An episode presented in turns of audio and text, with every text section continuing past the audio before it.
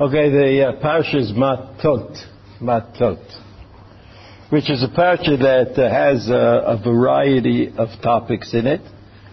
And one of the topics, the topic that we're interested in, is sort of the end, the end of Midian. The end of Midian. You know that the enemies, I mean, in these parashiyot, starting from Balak, and then Pinchas, and then Matot, there was um, kind of an issue, Bnei Yisrael against the enemy. And the enemy was Midian and Moab. Midian and Moab. They were the enemies. And so in the parsha of Matot, which is next to the last parasha in the book of Bamidbar, the matter is kind of reviewed again in Mas A, in Masei, but in Matot, there is a special and interesting directive that Moshe Rabbeinu receives. So let's look at the psukim. They're on the sheet. Vaydaber Hashem el Moshe lemor nikom nikmat b'nei Yisrael. Nikom. Nikama, the word nikama means avenge or revenge or uh, that's not an easy word. Right? That's not an easy word but uh, there's a directive. It's a mitzvah. Hakadosh Baruch Hu tells Moshe Rabbeinu nikom tzivui. Right? For those who remember Ulpan, it was it's the command form of the word nikom nikmat b'nei Yisrael me'ei et hamidyanim achar te'asef elamecha. Achar means achar kach after A, then will be B. And B is Te'asef El Amecha. We don't want to get into that, but it's another way of saying you will die. You will be collected to your people, which means uh, the people who are already dead. You will join the people who are already dead. So of course this is a uh, this is a, this pasuk is difficult in several ways. But we'll look at Rashi to get a kind of handle on the ways that Rashi thinks this pasuk is difficult, and then we'll see if we should add um, add to it. First, Rashi says Meita Midyanim velo Meita Moavim. So now you all remember, or you should remember, or you could remember that Balak, Balak came from the community called Moab. Moab. Vayagor Moab, the Moabites were the ones who instigated all of these things, and then they got the Midianites to join in with them. So even though in our kind of memory they're all bad people, and we kind of don't have to distinguish, but Rashi here forces us to distinguish because the pasuk after all says, Me'eta Midyanim only the Midyanim are addressed. Moshe Rabbeinu, take care of the Midyanim. What about the Moabites?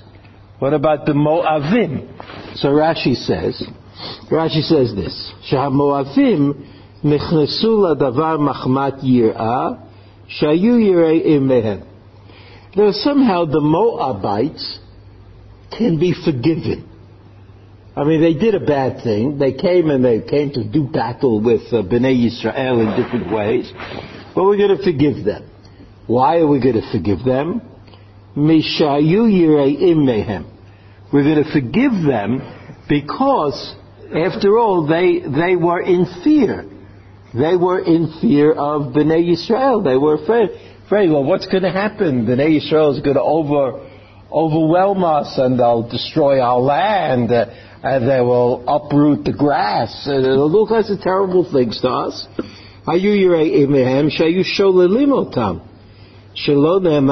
because it says about them, Al titgar milchama. Al titgar milchama. Do not uh, encourage a war against them. Avo midyanim nit abru al lo the Midyanim, they got excited, right? They, they kind of got full of themselves. Al riv lo lahem. because the Moabites, the Moab, and they're the ones who were afraid. And the Midianites said, oh, you know, here's an opportunity to fight. We're going to go fight. We'll also go fight. So uh, uh, Rashi asked the question. Rashi asked the question. The question is, how come Moshe Rabbeinu is directed to fight against the Midianites and not to fight against the Moabites? When it seems to us, if you look at the psukim in the parasha of Balak, it seems quite clear that it's the Moabites that are Moab is responsible for all, the, all of this and not Midian. So Rashi answers the question. Rashi answers, how does Rashi answer the question? How? He says, oh, the, the, the uh, Moabites can be forgiven because they were afraid. They truly were afraid of what would happen when Bnei Yisrael overran their land. The Midianites, they just wanted to have a fight. They would have gone to have a fight with anybody. So they had a fight against Bnei Yisrael. That's the first teretz in Rashi. That's the first teretz. That's a teretz that's hard to hard to understand. I said, what difference does it make? What do you mean they were afraid? Bnei Yisrael guaranteed that they would not do anybody any harm. They said that again and again. So they were afraid that maybe Bnei Yisrael was going to fool them. So on that basis, they become righteous. That's a little hard to understand especially if Moshe Rabbeinu is directed by Kodesh Baruch Hu to uh, avenge what happened. So what's, how can you make this distinction between Moab and Midian? That's the question. Rashi, like if you learn Rashi the way some of you were taught to learn Rashi in, in school, so Rashi says, Rashi says Davar Acher. Right, Davar Acher. So what does that mean? You know that there's a famous Chasdei David. The Chasdei David, uh, um, wrote a commentary on Rashi. Chasdei David wrote a commentary on Rashi. His name was Rab David Pardo. Pei Aleph Reish Dalid Vav. That was his name. And, and, and he was a very remarkable person. And uh, he wrote a famous commentary on the Tosefta, part of which is printed in the Vilna Shas. It's sort of like he wrote a very long commentary, but the people who printed the Vilna Shas I guess they thought we didn't deserve such a long commentary, and it didn't fit on the page. Or and anyway, who learns the Tosefta? You know, it's like a kind of so it's sort of you get an extra an extra thing, but you don't have to use it anyway. So what they did was they created an extract, a short form of the Chasdei David. But in subsequent years, the Chasdei David was published and republished and republished again, and recently published on Taharot, right, the Tosefta on Taharot. It's very important. It turns out to be a very important commentary with, and the publication of the commentary has its own stories, but he also wrote, this is how we started, he also wrote a Perush on Rashi that is called, I think, Chasdei David. But he wrote many, many Sfarim, all of them are called Dash David. Right, so I may be mixing it up, but I think it's called Chasdei David. So the so the Perush. Oh no, I'm sorry. What's it called? No, Maskil David. Maskil David. Sorry, Maskil David. That's what the Perush is called. You could even buy it in bookstores. Is that correct? You see that? That has came out recently in square print. I have an old copy which is unreadable, right? Uh, which is kind of what distinguished the old versions of most Sforim was that you couldn't read them which uh, was either a boon or impeded the march of learning. Like, I'm not sure. I'm not sure which it was, but so I have an old copy of the Maskil David I can't read, and then I have a new copy of this uh, square a letter version, which is very good. So Maskil David says, the Maskil David says that when Rashi says Davar Acher, Rabbi Shia must have heard this. When Rashi says Davar Acher, it means he's not satisfied with the first interpretation. That Rashi is not just trying to give us information, but this is this is the uh, this is the invention of Maskil David. If I'm not uh, mistaken, I think that the Chamalewitz also like this idea. I don't like the idea.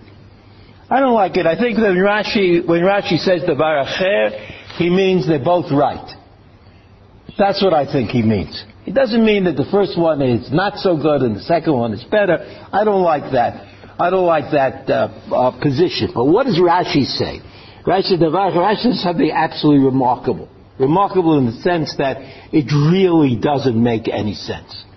I mean, there are a few things that really don't make any sense, but this is one of them. Rashi says this, דבר אחר, מפני שתי פרידות טובות שיש לי, להוציא מהן.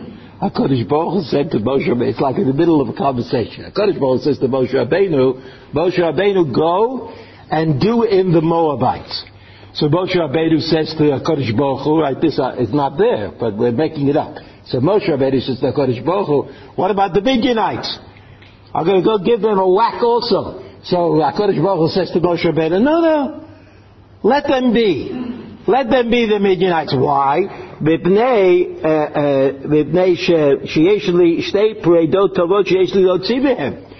are two children. They're going to be born of, Mo, of, uh, of Moab. And so I don't want you to destroy them now. Because if you destroy them now, it'll be very hard for me, HaKadosh Baruch Hu, to have them be born. Right? So who are they? Ruth HaMoaviyah, V'Naamah HaAmonit. So Ruth HaMoaviyah, as you know, was a Moaviyah. And she was an impressive personality, no doubt. And she was the one who became the grandmother, the great grandmother of David Hamelech. So HaKadosh Baruch says to Moshe Rabbeinu, listen, sometimes we can't do justice. You know, what's justice? Justice means get those, get those uh, Moabites. You don't get them. But if you get them, what's going to happen to Ruth? I mean, we'll lose out on, on, on Shavuos. Well, what are we going to do? I mean, Shavuos, there'll be no Ruth, there'll be no Megillah there'll be nothing to talk about. And then who knows who David Amelech's great-grandmother will be. So, so, so HaKadosh Baruch says to Moshe Rabbeinu, lay off. So what Moshe Rabbeinu should have said, listen, you have your problem, we have our problem. Right? Like, like, like, we have to, we have to do justice. I mean, that's what we are told to do. And justice means that the Midianites and the Moabites are the same. As far as Ruth is concerned, so Kodesh Baruch will take care of it. There'll be two, uh, two um, Moabites left in a cave someplace, and they'll have children, and eventually it'll be Ruth. What do we have to worry about it? What do do? It's such a, it's such an intellectual non sequitur that that uh, that no one even bothers with it. No one talks about it because it's it's like it's a little scary. Like, what are we going to say? What might you say? So let's go back. Let's go back, back to the psukim. So we did. We learned one pasuk. We don't know exactly why then the Kama goes from Midian more than it goes to Moab. And then there's a, the second last part of the pasuk is Achar teyasef el amecha, which means that then you will die.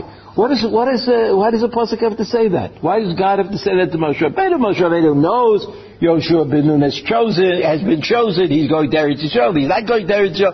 What is this? Is this supposed to encourage Moshe Rabbeinu?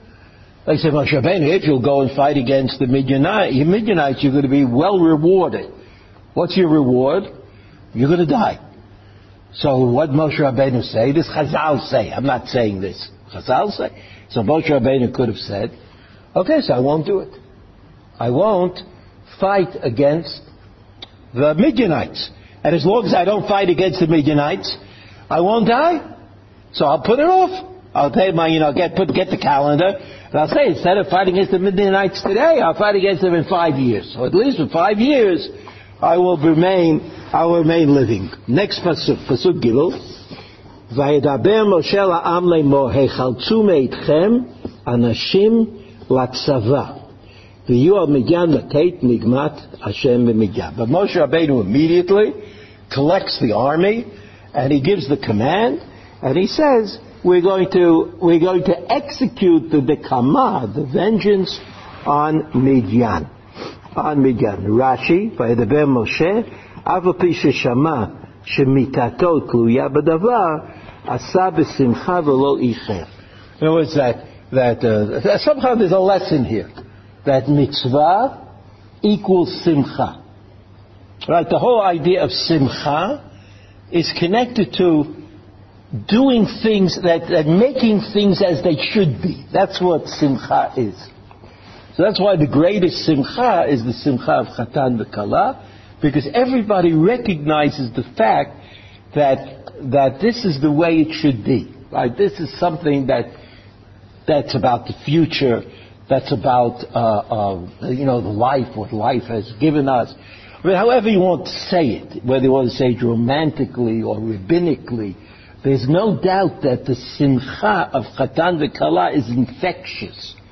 Right? We're all, I mean, even, even though we know that there is a mitzvah of simcha, for example, on Yom Tov, it's not quite the same. It's not as infectious for most, for most uh, uh, uh people. But the simcha of Chatan v'Kala is, so what Rashi says is that that's what a mitzvah is. Someone who really does a mitzvah, who does a mitzvah properly, with the right attitude, it produces in him simcha. And, and so too Moshe Rabbeinu, which other people might kind of react and say, I don't want to do it because I don't want to die. But Moshe Rabbeinu said, oh, here's an opportunity. How can I miss out on the opportunity to get the simcha of doing a mitzvah? Right? And then uh, uh, Rashi goes on, and Rashi Kedarko, in explaining the various words, uh, he says, Heichaltsu, right? The Pasuk says, the Pasuk says, Heichaltsu, Lechalets. Lechalets. You know, we know that word when people go to, you know, go to capture, to uh, save somebody who's in trouble, who's fallen into a ditch or into a gully. That's called lachlotzoto, to, to, to bring him back to the world. And Rashi says, kitargumo, kitargumo. Kitargumo means like, like Onkelos, right? So if you look at Onkelos, zirizu minchon guvrin lechela zirizu. He says that the word chet lamet sadi is like the Hebrew word lizares, to move quickly to move quickly and do something. So Rashi says that that's correct. L'shon chalutzei tzava mizuyanim. Also, another interpretation is mizuyanim armed. They will be armed. Anashim. Anashim is tzadikim. V'chein b'chalano anashim. V'chein anashim chachamim v'yiduim. Everybody knows that the word anashim, even though it means today, it means people or men. It's sort of like a very neutral kind of word, but it also had a less neutral kind of interpretation. Anashim are special people, righteous people. You know that at late, at later time, Ishim, Ish, Ish meant Malachim. The Rambam mentions that in uh, the beginning of So They Yisodei HaTorah.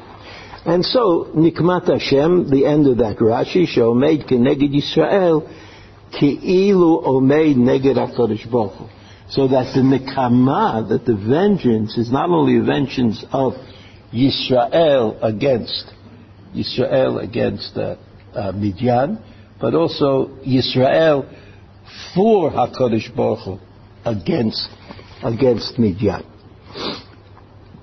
Okay, the next pasuk, Elef Lamateh, Elef Lamateh. L'chol matot Yisrael latzava. L'chol matot Yisrael. So here it means that there are going to be 12 groups, including a group for Levi. Because even though Levi didn't participate in battles usually, but in this case it's a matter of nekama, so the, Levi should uh, participate. Me'afei Yisrael elef elef chalutzei tzava. Okay. Okay, well, more or less we, we have a, a like a, a, picture. We have a picture that Moshe Rabbeinu is in charge. There's a new mitzvah called Mikom, and that mitzvah is a mitzvah on the Midyanim, but not on the Moavim. And, um, and we saw in Rashi two possible interpretations uh, for the distinction between Moab and Midyan that the Moabites, after all, were in fear of Bnei Israel, whereas the Midianites just joined for a good fight, and therefore they deserved the more intense punishment. And the second interpretation is Rashi. Rashi is because of Ruta Moaviyah, that if we allow Moshe Rabbeinu and Bnei Yisrael to destroy the Moabites, what's going to be? How will Ruta HaMoaviyah be a descendant of, of, these, of these people? Okay, let's look at the Ramban. Let's look at the Ramban. The Ramban says this. On the Pasuk, Nakom Nikmat Bnei Yisrael, Achar Te'asef Amecha, Nigzar al Moshe Rabbeinu, Shelo Yavor et HaYarden. He says, we remember that Moshe Rabbeinu, was, it was a Gzeira Min HaShamayim, that Moshe Rabbeinu will not be allowed to cross the Jordan River. Avo Me'ever LeYarden, but on the eastern side of the Jordan River, Asa Kol Mitzvot Yisrael. He was still in charge. He still, even though leadership had officially been passed into the hands of Yoshua bin Nun in some way, as long as Moshe Rabbeinu was alive in the, in the eastern part of the Jordan River, he did everything. For example, Nitzach Shnei Malchei Amori, he won the battle against the two Amorite kings, Hagdolim, right, that's Sichon and Og, V'chalak et artzam benachalat, and then Moshe Rabbeinu, remember, gave out the land of Sichon and Og to Ruvain. Who else? Ruvain. Yeah. He's the one who gave it out as a nachala. He gave it to them as an inheritance, right? Uh, benachala. And therefore, he's also worthy of fulfilling this demand to avenge the those who hated God, the Midianites. So, so the Ramban is answering a question that you might have had, but which no one brought up. But the Ramban, he says, you might say, how is it at such a late date in Jewish history? I mean, you know, on the, they've already gone through the desert and they're actually waiting to go from Arvot Moab into Eretz Israel. Why is it that Moshe Rabbeinu is still being given the directives to carry out God's will in battle, shouldn't Yoshua bin Nun have been the one who received this directive? So, so, so the Ramban emphasizes for us that until he died, Moshe Rabbeinu was in charge. That even though the mantle of leadership had been passed on to Yoshua, that mantle does not really take effect until Bnei Yisrael go into Eretz Yisrael. Okay. The Ein al Yoshua rak mitzvot haaretz. That Yoshua ben Nun really comes into play. He becomes the true leader of Bnei Yisrael. Rak, or when they get to Eretz Yisrael, and they have to do kibush and nachala in Eretz in Eretz Yisrael. Va'od, shechalak lo HaKadosh Baruch Hu kavod zeh, שיראה וישמח כצדיק כי חזה nakam. So he says it a little bit differently than Rashi says it. Rashi says the same thing. Rashi says that even though Moshe Rabbeinu could have said, well, I'll put it off and I'll live longer, Moshe Rabbeinu said, no, then there's no greater joy than, uh, than doing a mitzvah, than doing God's will. So I'm going to do it right away. And the Ramban says it in a somewhat different way. The Ramban says, Va'od, the first word on the line, Va'od, shechalak lo HaKadosh Baruch kavod zeh. God gave Moshe Rabbeinu this honor, which sort of means that God could have, of course, told Yoshua bin Nun to do it.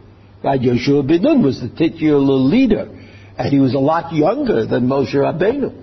Why did he tell, why did HaKadosh Baruch say to Moshe Rabbeinu, you go to war, you lead the people, you do the vengeance, חלק לו הקדוש ברוך הוא כבוד זה שיראה וישמח צדיק כי חזה נקם. In other words, what does nikama mean in this case? What is nikama? Nikama means, I mean, you know what it means. It means vengeance. But what does it mean in, in our particular context, according to the Ramban? Nikama means to set things right. To set things right. What was wrong? What was wrong? That there was, after all, a partial victory that was sustained by the Midianites and the Moabites. Because even though at the end they were defeated in this ruse, they were successful to some extent in getting Bnei Yisrael to turn away from God and turn in the direction of idolatry. Right? So that Nikama was not only a punishment for the Midianites, but it was to set things right in the sense that anybody who looks at the history would imagine, look, the, the Midianites were almost successful. So if they were almost successful, if I would just be a little smarter than them about this or that, maybe I would be successful. So the nekama is to remove this thought from the eyes of the beholder. Like people would never think any longer. Once the Midianites are wiped out, no one would think that, oh, these Midianites, they were so close. Maybe we could do it. Maybe we could get a little bit closer in destroying Bnei Yisrael. So that's what the line means. The line means, Shechalak lo HaKadosh kavod. This kavod, to straighten the things out in the world, was given by God to Moshe Rabbeinu, Because this is not a regular kind of mitzvah. Because a regular kind of mitzvah is usually something that repeats itself. It goes again and again and again. This is a mitzvah that, that was only a one-time mitzvah. It's a different kind of mitzvah. So what difference does it make if Moshe Rabbeinu does it or Yoshua ben Nun does it? So he says, no, that there's a special joy that comes from doing this particular mitzvah because it straightens things out in the world. That's what the Ramban says. And HaKadosh Baruch Hu gave Moshe Rabbeinu this honor. So you, Moshe Rabbeinu, have the right to have the joy of straightening things out. So whereas Rashi said in a kind of simpler way, right? Rashi says it, uh, uh, where's the Rashi? Right, Ava b'sheshamash mitatot tluya b'davar, asa b'simcha v'lo icher. In other words, he followed God's will with joy. But the way the Ramban says it is that it's not only a joy to do what God says, but the result produced such a joy that it was a, it was a schut, it was a merit for Moshe Rabbeinu to be able to do this directive of, a, of, of Hashem. achar te'asef el amecha. Achar te'asef el amecha means, you know, people die. But the best way to die is, is with joy. Is in a moment of joy, in a moment of seeing that the world is better than it was beforehand. And that's what Moshe Rabbeinu accomplished, and that's Vacharte Yosef El Amecha. ומשה חלק כבוד לפנחה שהתחיל במצווה ועליו לגומרה Vaso Meshuach Milchama Zo. And this is the rest of the, the story that Pinchas becomes like a Meshuach Milchama, and it's not the part of the story that we are, that we are dealing with. So we have another, another point, right? Another point. One is the, the difference, one point is the difference between the Midianites and the Moabites, and, the, and another is this idea of Simcha. This idea of Simcha. In order to explain all of this, I'd like to introduce um, something that Rav Kook wrote. Now, uh, I, I do this with a little bit of trepidation I mean, maybe that's just a sign of my foolhardiness, and I should do it with a lot of trepidation. Okay, so I'll do it with a lot of trepidation. Um, it's not always easy to understand what Rav Kook says, right? And this is a problem. This is a problem because uh, uh, from all that we've heard, we would like to understand what Rav Kook uh, said. But this doesn't always seem to be possible. Um, and on the other hand, you meet up a certain kind like Hasidim, like uh, Rav Kook has many Hasidim, who, who are absolutely certain that they understand what Rav Kook said. But when you try to figure out what they tell you it says with what it says, that doesn't always jive. So since I don't consider myself a chassid of Rav Kook, but I consider myself an admirer of a Kook. I'm not talking about his knowledge in Torah, which was unparalleled, of which I, you know, could only sit and be, uh, you know, amazed at. But even the ideas, the ideas that are new and uh, uh, different than uh, the ideas that happened in the past, uh, I'm an admirer of those ideas, but I don't always understand them. Right? So I guess there's, I don't think there's a contradiction necessarily between being able to admire what Rav Kook wrote, in spite of the fact that I don't always understand what it says.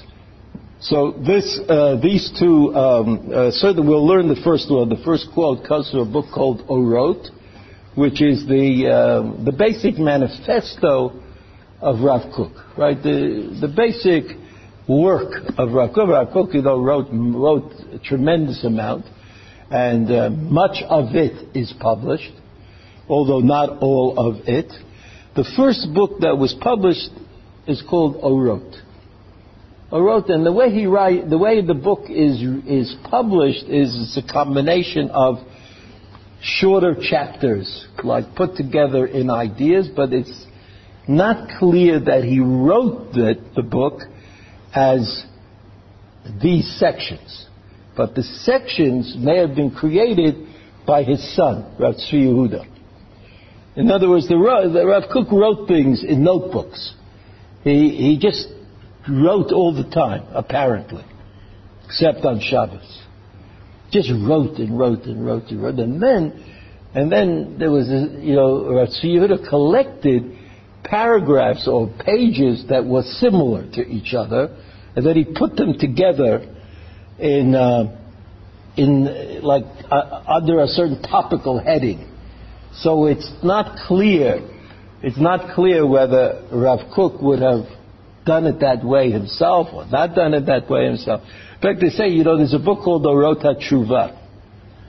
Orot HaTshuva, which is a book about tshuva, which is a very, uh, very good, very, you know, heartwarming and uplifting and, uh, and all of those things. And so the story is the Rav Kook, you know, when he got the copy of the Orot HaTshuva, he told people that he's never seen this before and that he learns it himself with great interest. Because the book, the book that's called Orot HaTshuva was created. I mean, it's all Rav Kook's writings. I don't want you to get the wrong idea. It's not, it's nothing that's plagiarized. Uh, it's all Rav Cook. It's just that uh, Rav Siyud had to take it a little from here, a little from there, a little from there, but put it all together and, and out came a book, and it was very good. So we're going to read a section of, of um, Orot, and I'm going to try to explain it to you.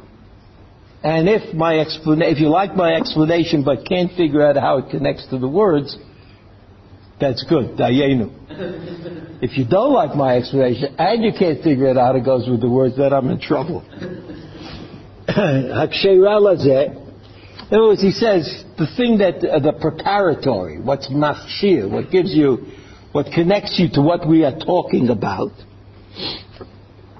and what the Rav Kook is talking about is that there is a national entity. That's Rav Kook's idea.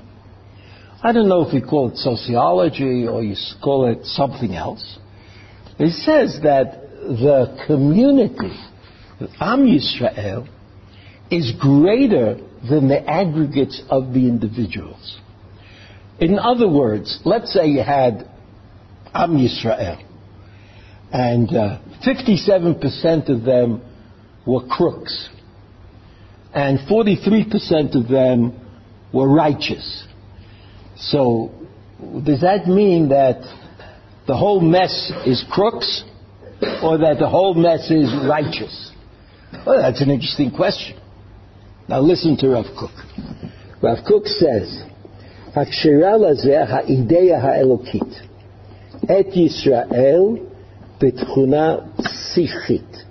that psychologically, the Jewish people, the Jewish people have an attraction for the idea of God. Right? In, in, in other words, I can't prove it. I don't know it. But the Jews seem to have a natural affinity to thinking in terms of a world with God in it. ביחס גזעי, במצב גיאוגרפי, right, in terms of their uh, the anthropology, right? They are anthropologically God-oriented. B'matzav geography, in the place that they find themselves. I mean, I'm, I'm, giving you an idea of what it might mean, but I, I don't know really what he means. Shekulam misayim umachshirim lekach. Now, this is an important idea. Kulam misayim, or everybody helps out, umachshirim lekach. Every Jew is part of this uh, personality. So if the Jewish people, as a people, have an affinity to God, that means that every single Jew is part of that inclination. But, now, this was an interesting question that came up at the time of Rav Kook. And it was, how do you explain the fact that Eretz Yisrael was being built by people who had no connection to the Torah and didn't want to do the mitzvot, and in fact, even were deniers. They were deniers of the of the of uh, of the Torah. Rav Kook thought, and this was a little hard for people to absorb, that in as far as all those people are part of Am Yisrael, that they're doing the right thing, so to speak. Now this was a, this was a little hard for simple regular Jews to absorb. How could a person who's Mechal Shabbos who doesn't let other people learn Torah, how could he be part of the Am Yisrael who has a great yearning for God? So uh, it's something you have to think about. I'm not so interested here. Not so interested in trying to sell it, sell this idea. But Rav Kook was a profound thinker, had a great personality, and it's certainly something that is worthy for consideration. But as I always say, you see that Eretz Yisrael turned out, that Medinat Yisrael turned out to, in, the, in, in, the, uh, in this regard, vastly different than those who established the country thought it would. They always thought that, that religious devotion and mitzvot that would be very uh, incidental, irrelevant, and would pass away. Whereas in fact, in the 60 years of the state and in the 50 years before that, the opposite happened. Instead of disappearing, it, because of a combination of things, it got stronger and more intense and more involved. And today, today are things that are, uh, uh, it's very, uh, it's very reasonable for the budget of the state of Israel to have a budget line in it called Shemitah. I mean, so, you know, you may agree with the halachic position or not, but it's very, no one argues that there's such a budget line and that when, when we run out of, when we run out of onion, potatoes, we run out of potatoes that come from Arabs so we can buy them from Spain. That's of course us a little more, right? It'll cost a little more money. Now that seemed to be a normal thing. I mean, I think if Ben Gurion heard about that, he would find it, he would get uh, apoplexy. Uh, I mean, uh, you know, uh, it just wouldn't make any, but that's what happened. That's what happens. I'm not saying that Rav Kook was right, I'm just saying it's interesting. It's interesting that it turned out this way, and it seems to be turning out more that way, and not the, not the other way.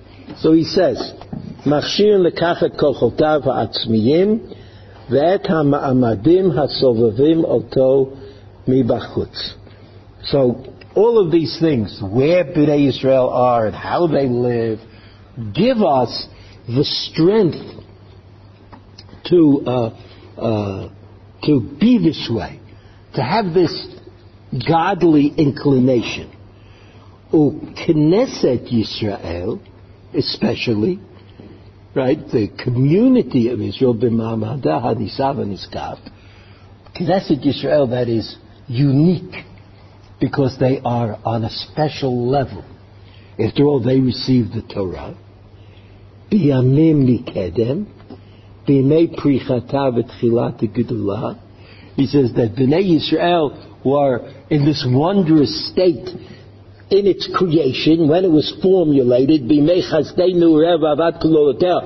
a pasuk in Yirmiyahu. In, in other words, we're talking about Yitziat Mitzrayim and Matan Torah that the history of the Jewish people begins with this exalted moment of receiving the Torah and standing before God.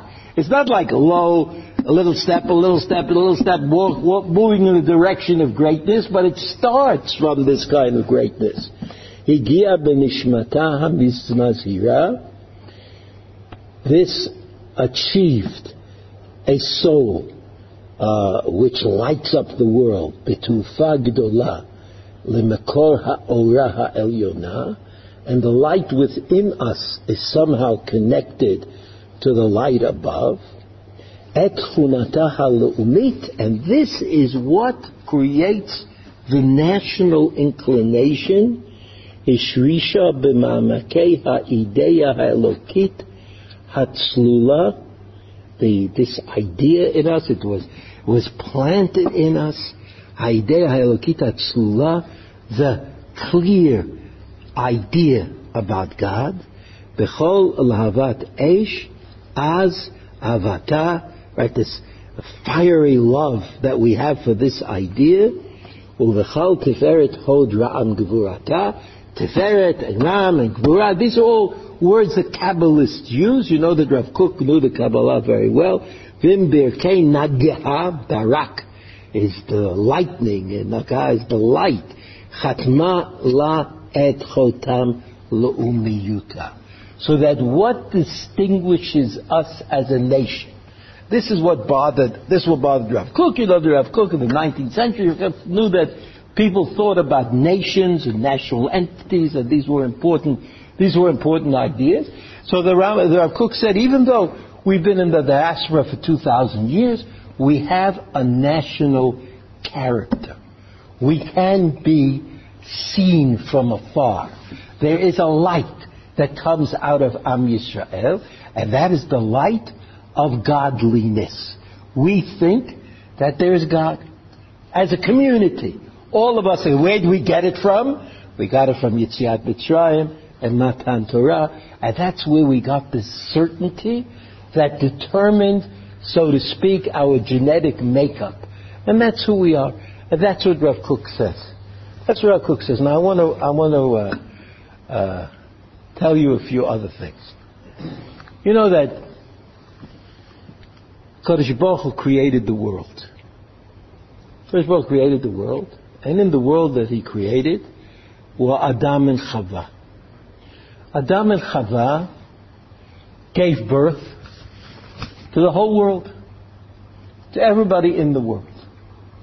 And then, because of one thing or another, the world was divided into distinct nations. Now, that happened at the time of the building of Migdal Bavel. All the people in the world wanted to somehow conquer heaven, go up to heaven and show how big and strong they were. And so they built this tower.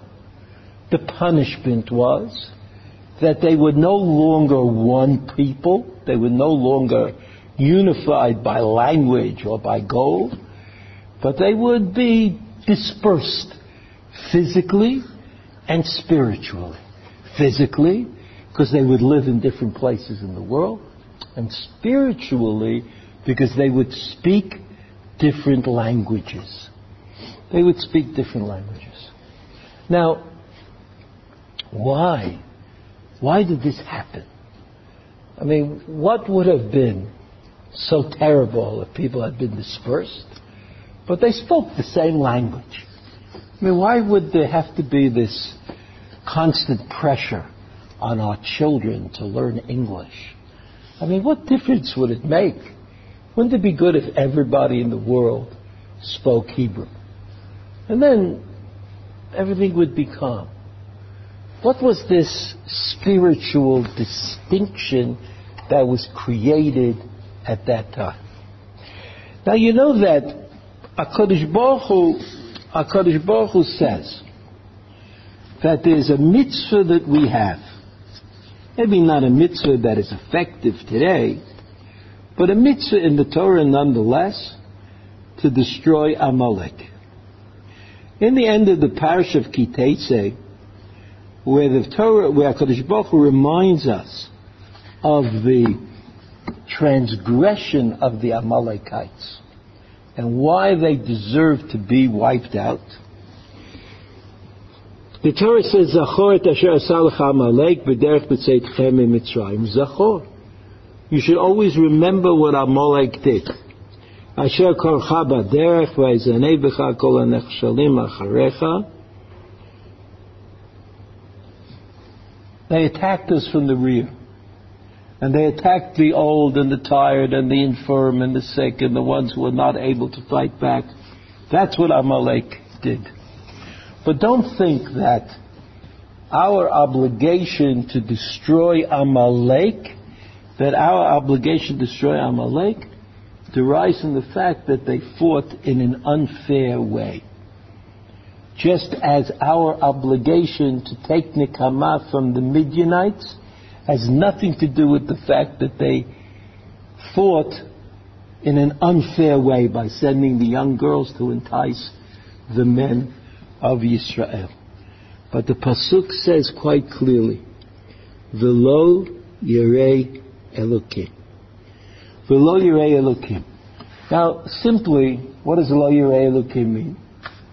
Lo Yirei Elokim might mean that after all, the Jewish people were protected by God in the time of Yetziat Mitzrayim. So anybody who's willing to fight with the Jewish people is willing to fight with God is willing also to. That's called lo yirei elokim. But in fact, in fact, I think it's reasonable to give those words lo yirei elokim a different interpretation. Lo yirei elokim means that they are not capable of yirat elokim.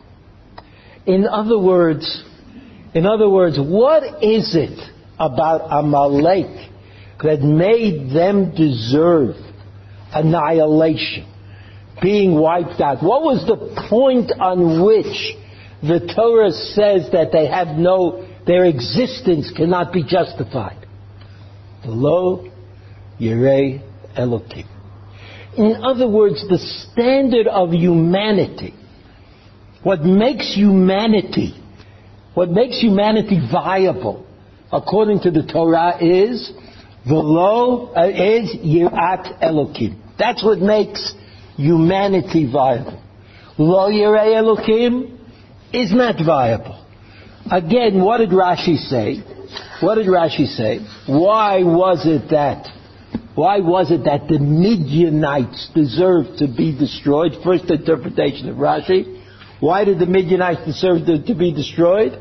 Because they did not fear. The Moabites, they feared. They were afraid. And fear, fear is a positive quality because it can be transmitted along the line to fear of God. So I go back to the story at the beginning. After Migdal Bavel, after Migdal Bavel, there was a problem in the created world. Because the people who built the Tower of Babel had no fear. They had no fear. They were going to go and capture heaven. Can you imagine that? They were going to run up to heaven and fight with God and His angels and say, we are more important, we down there are more important than you up there. That's what they said. That's what they said. So they deserved, they deserved to be destroyed. Instead of being destroyed, there was a chesed, a loving kindness exhibited by God to mankind. And what was that loving kindness? They were divided into small groups. And those groups could be investigated independently of each other. And in that investigation, what was discovered? That Amalek are the children of the children of the children who built the Migdal Bavel, Velo Yirei Elokim. And Midian, according to Rashi, are again the children of the children of the children of the children of the children of the children who do not fear Because after all, Moshe Rabbeinu and Am Yisrael, everybody knew were backed up by God. The Moabites, they had fear. They had fear. And Rashi then says, uh, so Rashi doesn't say, but by implication, says the destruction of Amalek, the discovery of Amalek as being the ones who carry that gene of Lo Yirei Elokim, who don't have the capacity to believe or to fear God, right, are totally at the other end of the spectrum from Am Yisrael, as Rav Kook explains it. Am Yisrael are the ones who have the capacity to fear God. They may, they may be in arrears. They may not be doing it as well as they should at the moment, but they have that capacity when push comes to shove. That's who they are. They're the people who feel, fear God. Amalek, when push comes to shove, lo elukim. When Midian, with Midian, they're not afraid. The Moabites came to the Midianites and said, we're afraid. Look what Bnei Yisrael is going to do to us. Bnei Yisrael led by God is impenetrable. Along came the, Moab, the Midianim, and Midian said, no problem, leave it to us. Leave it to us. But still, you could say, isn't it true that Moab did act against Bnei Yisrael? And that Moab, that Moab tried very hard to do us in as well. Isn't that true? So what does Rashi say? Rashi says there are various kinds of tests. The fact that Ruth HaMoaviyah comes from Moab. And who is Ruth HaMoaviyah? I mean, what does she stand for? What does she stand for? Your God is my God. And your land is my land. He says, who could, what kind of nation could have produced, it's not like the Rashi is saying, spare Moab, because otherwise Ruth won't be born. We're saying, no. HaKadosh Baruch is explaining it to Moshe Rabbeinu in Rashi. HaKadosh Baruch is to Moshe Rabbeinu and saying to Moshe Rabbeinu, listen Moshe Rabbeinu, Ruth comes from Moab. That means that Moab is ultimately differentiated from Midian. Midian was fearless, and Moab was afraid. So you, Moshe Rabbeinu, would say, yeah, they were afraid of, they're afraid of the guns, they're afraid of the tanks, they're afraid of the planes. He says, no, no, no. They have it in them to fear God. And the proof of that is Ruth HaMoaviyah. Because Ruth HaMoaviyah could not have been produced from Moab if the Moab didn't have that, that kind of tuna. So that in the world, there's kind of a sliding scale, right? There's a kind of sliding scale of Yirat Elokim, where Am Yisrael developed this capacity in a most perfect sense, in a more perfect sense, at the time of Matan Torah, when Bnei Yisrael stood at Har Sinai. And other nations, to a greater or lesser extent, understood that God protects the Bnei Yisrael and that the Torah God gave them is the Torah that God wants them to keep, etc., etc., etc., etc. And, and when HaKadosh Baruch Hu said to Moshe Rabbeinu, Midian, they're at the other end of the spectrum. They're with Amalek. Amalek lo yirei Elokim, which means didn't have the capacity to fear God. Midian, they're not afraid. They don't think that God uh, that God produces fear or that fear is a reasonable uh, uh, response, and therefore they were guilty not of attacking the Jewish people. A lot of nations can attack the Jewish people, but they were guilty of having the ideology that denied fear of God. And if you wanted a proof, Rashi says, that comes from Ruth HaMoaviyah. There's Ruth HaMoaviyah who certainly had the fear of God. She certainly represented godliness. She was, she was like Rivka, right? The wife of, of Yitzchak, or like Sarai, Sarah, who was the wife of, of Avram Avinu, or Rachel Leah, who the wives of, of Yaakov, who, who came from a place that looked like it denied Yirat Shamayim, but they became the uh, embodiment of Yirat Shamayim, indicating that even though those nations were kind of Uh, far away in the way they acted, they nevertheless had the capacity to produce Yirat Shamayim. And so Rav Kook says, Rav Kook says, look, if you look at Am Yisrael, like a collection of individuals, if you say, all the people in Eretz Yisrael, I mean, every individual, let's count them. How many people go to shul on Shabbos? Let's count how many people eat kosher food.